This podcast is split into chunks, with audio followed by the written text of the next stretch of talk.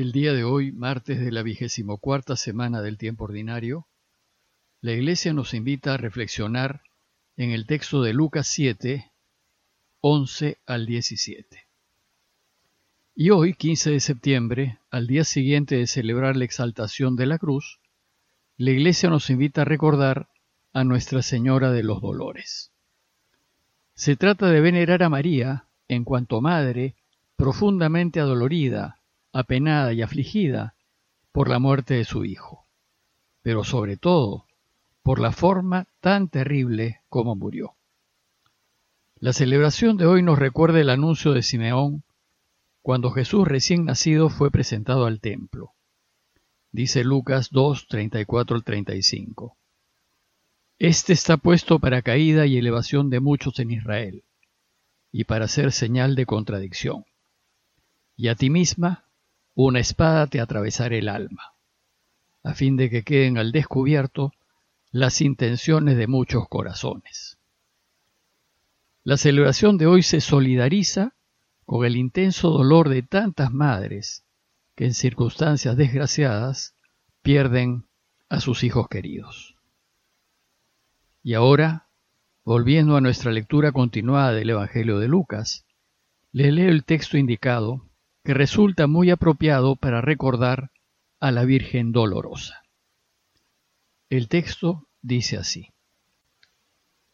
En aquel tiempo iba Jesús camino de una ciudad llamada Naín, e iban con él sus discípulos y mucho gentío.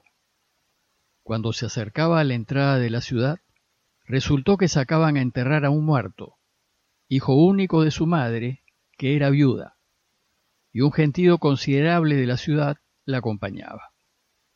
Al verla el Señor, le dio lástima y le dijo, No llores.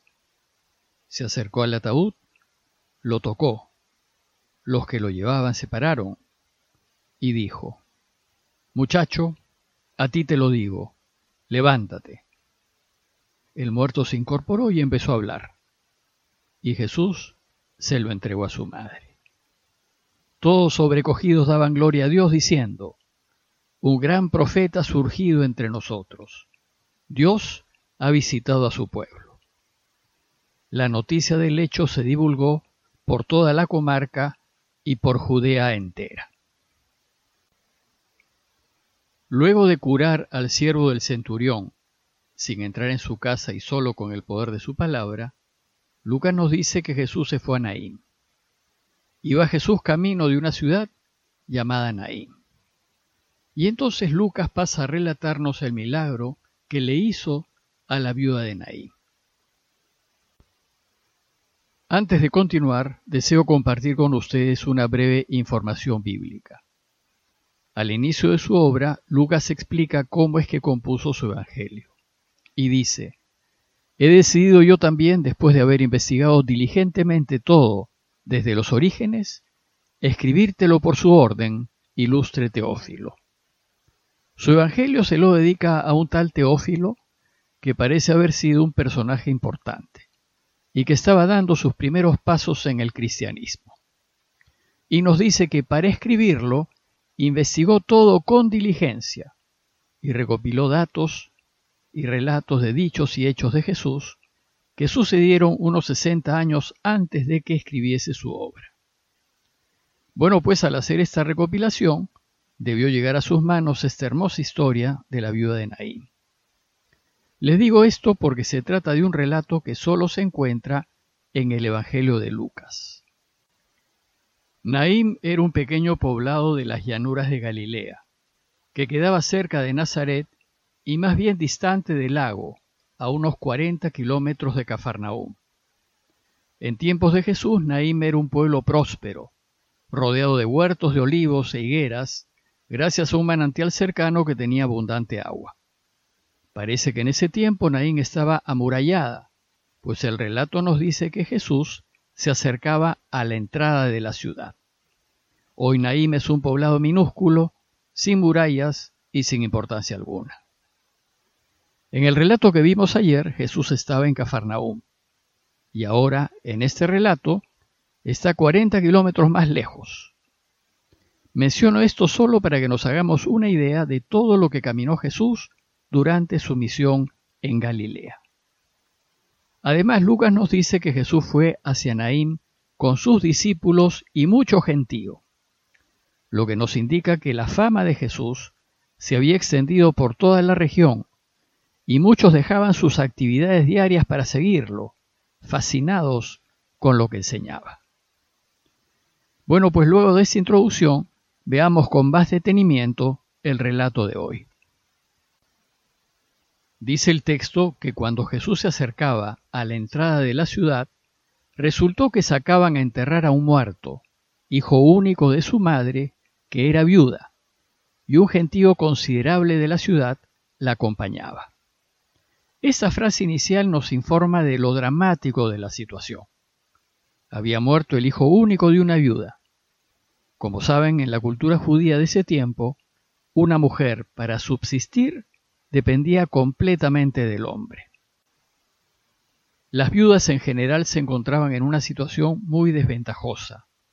Por las leyes judías, la esposa no podía heredar la propiedad del marido fallecido, y para mantenerse no le quedaba sino depender de sus hijos o de los parientes de su marido, y por lo general no podían disponer de nada. Resulta que esta viuda solo dependía de su único hijo, y resulta que este único hijo también se le muere. Sola, sin ningún hombre a su lado, el futuro de esta mujer era terrible, y probablemente no le quedase otra que mendigar para comer. Lucas nos dice que un gentío considerable de la ciudad acompañaba el cortejo fúnebre.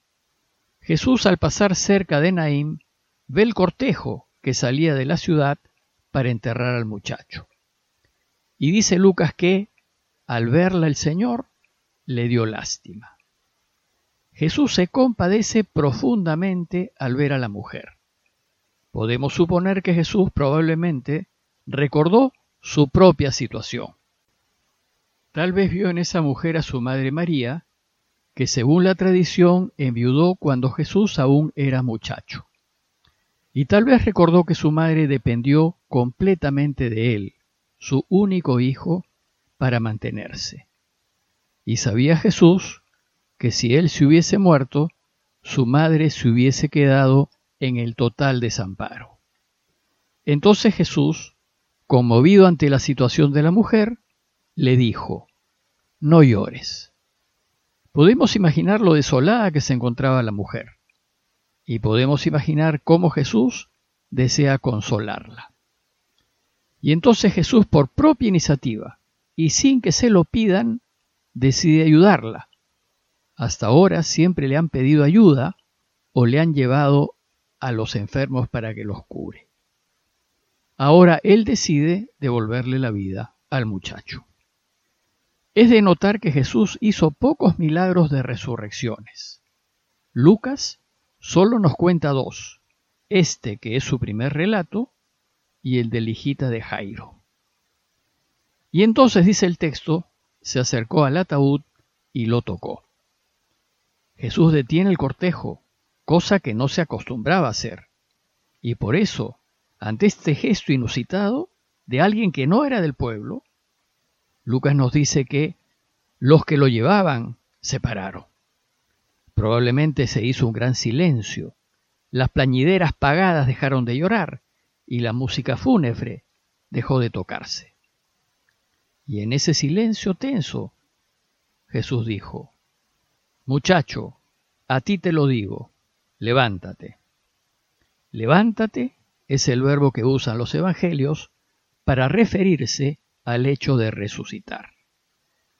Y a la sola palabra de Jesús, dice el texto, que el muerto se incorporó y empezó a hablar. Jesús le devolvió la vida al muchacho. Y esto es lo que sucede siempre que nos encontramos en una situación en la que no vemos salida. Dios está atento y nos toca, y contra toda esperanza, cuando parecía que no había solución, interviene a su modo y nos devuelve la posibilidad de vivir. La acción de Jesús termina con un gesto muy tierno. Dice el texto, y Jesús se lo entregó a su madre. Jesús no solo la consoló, sino también le devolvió a ella la vida. Y lo que era un cortejo de muerte se convirtió en una fiesta de alegría. Y esto es lo que sucede siempre que Dios interviene. Pues Él seca las lágrimas de nuestros ojos, venda los corazones desgarrados y de esperanza en donde ya no hay esperanza. Y dice Lucas que todos sobrecogidos daban gloria a Dios. La gente se sobrecoge, se sorprende positivamente, se asombra del actuar de Dios. Y cuando Dios interviene en nuestras vidas, lo único que podemos hacer es darle gloria. Pero, para sorpresa nuestra, la gente solo lo reconoce como un gran profeta, comparable a Elías y Eliseo. Pues dice, un gran profeta surgido entre nosotros. Dios ha visitado a su pueblo. En los inicios de su vida pública la gente consideró que Jesús fue solo un profeta. Como veremos, solo un pequeño grupo de sus más cercanos lo consideraron el Mesías. Y será después de su resurrección que esa pequeña iglesia que había formado lo reconocerá también como Dios. Afirmar que Jesús es Dios es un salto de fe, que sólo brotará después de caminar con Él y después de conocerlo y de amarlo. Lo cierto es que la noticia del hecho, dice el texto, se divulgó por toda la comarca y por Judea entera. La mención de Judea indica el sur, en donde está Jerusalén. Su fama lo precederá.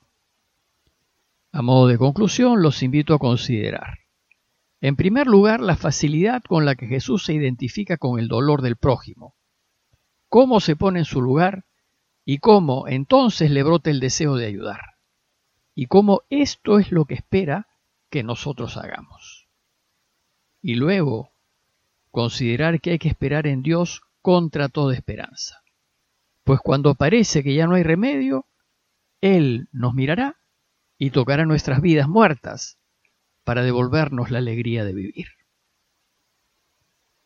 No dejemos de pedir hoy de manera especial por todas las familias que están perdiendo a familiares a causa del virus, para que el Señor les toque el corazón y les devuelva la esperanza de vivir. Parroquia de Fátima, Miraflores, Lima.